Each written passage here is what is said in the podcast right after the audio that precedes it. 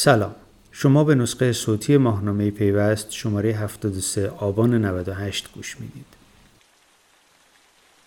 روزی روزگاری مخابرات. این تیتر به همراه جلدی که الهام گرفته شده از پستر روزی روزگاری آمریکاست قرار شما رو ببره به سالهای گذشته. البته نه خیلی دور شاید یک دهه پیش. زمانی که شرکت مخابرات ایران به بخش غیر دولتی واگذار شد. به بهانه دهمین سالگرد واگذاری سهام بلوکی شرکت مخابرات ایران به بخش غیر دولتی ماهنامه پیوست یک پرونده ای داره که این موضوع رو از ابتدا تا الان بررسی کرده. این پرونده در بخش گزارش ماه چاپ شده و با یک گزارش نسبتاً بلند با همون تیتر روزی روزگاری مخابرات شروع میشه. در این گزارش تاریخ گونه بررسی کردیم که از عواست دهه 80 که بحث واگذاری شرکت ها و کارخانه های دولتی آغاز شد در رابطه با شرکت مخابرات ایران چه اتفاقی افتاده؟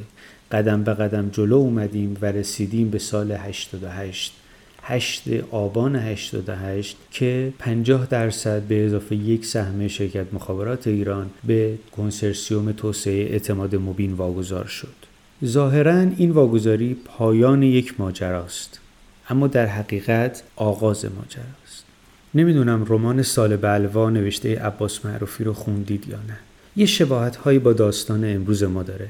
تو اون رمان اینجوریه که یه سری اتفاقا میفته آدم ها میان میرن میمیرن و چیزهایی از این دست در نهایت شما احساس می‌کنید که خب چقدر اتفاق چقدر بلوا. اما در نهایت داستان به شما میگه که از اینجا که رمان داره تموم میشه تازه سال بلوا آغاز شد.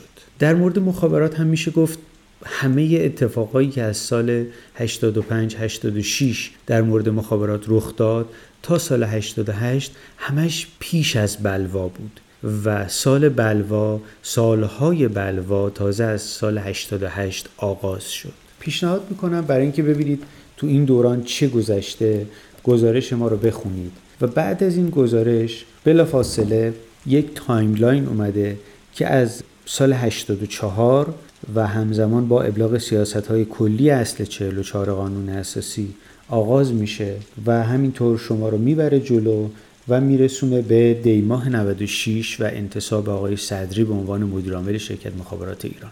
بعد از گزارش این پرونده مستقیم گفتگوها شروع میشن که به ترتیب با تمام مدیرعامل های شرکت مخابرات ایران از مقطع خصوصی سازی تا الان گفتگو کردیم. آقای صابر فیزی که از سال 84 تا 91 مدیر عامل مخابرات بودن یعنی پیش از خصوصی سازی و بعدش و ایشون آخرین مدیرعاملی که دوران طولانی بر این صندلی نشستند و افراد بعد از اون متاسفانه زمانهای بسیار کوتاهی مدیرعامل مخابرات بودند. بعد از آقای فیزی نوبت به مزفر پور رنجبر می‌رسه. آقای پور رنجبر از سال 91 تا 93 مدیر عامل مخابرات بودن. البته کمتر از دو سال مدیر عامل بودن. بعد از ایشون کاظم ابراهیمی صدرآبادی هستند. آقای صدرآبادی سال 93 و 94 مدیر عامل بودن که حدودا چیزی حدود ده ماه مدیر عامل بودن. بعد آقای رسول سراییان مدیر عامل شدن در اردیبهشت 95 که تا دی ماه 96 تو این سمت بودن. بین آقای صدرآبادی و آقای سرایان توی یک فاصله کوتاهی آقای دهنات سرپرست شرکت مخابرات ایران بودن که خب دیگه ما با ایشون گفتگو نگرفتیم چون مدیر عامل نبودن. و بعد از آقای سرایان هم آقای صدری از دی 96 مدیر عامل شدن که هنوز هم در این سمت هستن.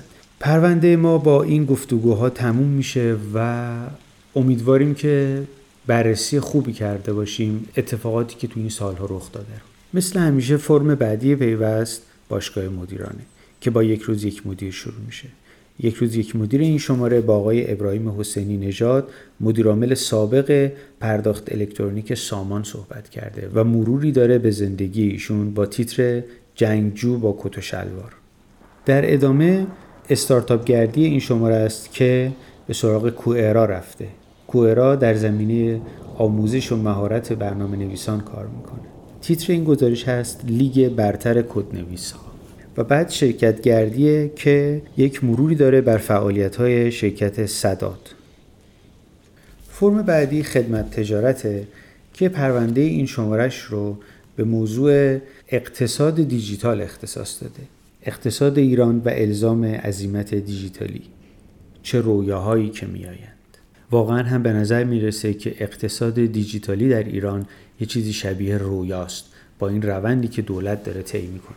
بیرون این پرونده سه تا پلتفرم فینوتک، فرابوم و شاهین بررسی شدن که در همین زمینه یک گفتگوی با مدیرعامل فرابوم آقای صادق فرامرزی هم انجام شده و همینطور یک گفتگو با مدیرعامل فینوتک آقای علی بدی.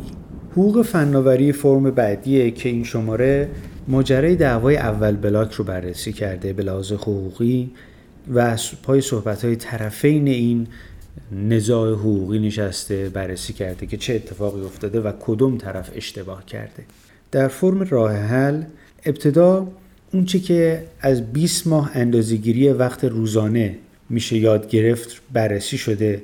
مصطفی لطفی مطلب رو نوشته و بعد از اون امید اعظمی Huawei MateBook X Pro رو بررسی کرده یک لپتاپ که قابلیت های خیلی بالایی داره سبک و پردازنده قوی داره گرافیک قوی داره. به نظر می‌رسه چیز جالبی باشه. و در نهایت پیوست جهانه که پرونده این شمارش در زمینه انقلاب صنعتی چهارمه. انقلاب ها فرزندان خود را میبلند در حالت واقعی که اینطوره. حالا باید ببینیم در دنیای مجازی چه اتفاقی میفته در دنیای صنعت آیا انقلاب ها فرزندان خودشون رو میبلند یا نه. متشکرم که با ما همراه بودید. امیدوارم که پاییز خوبی داشته باشید. ماهنامه پیوست آبان 98 شماره 73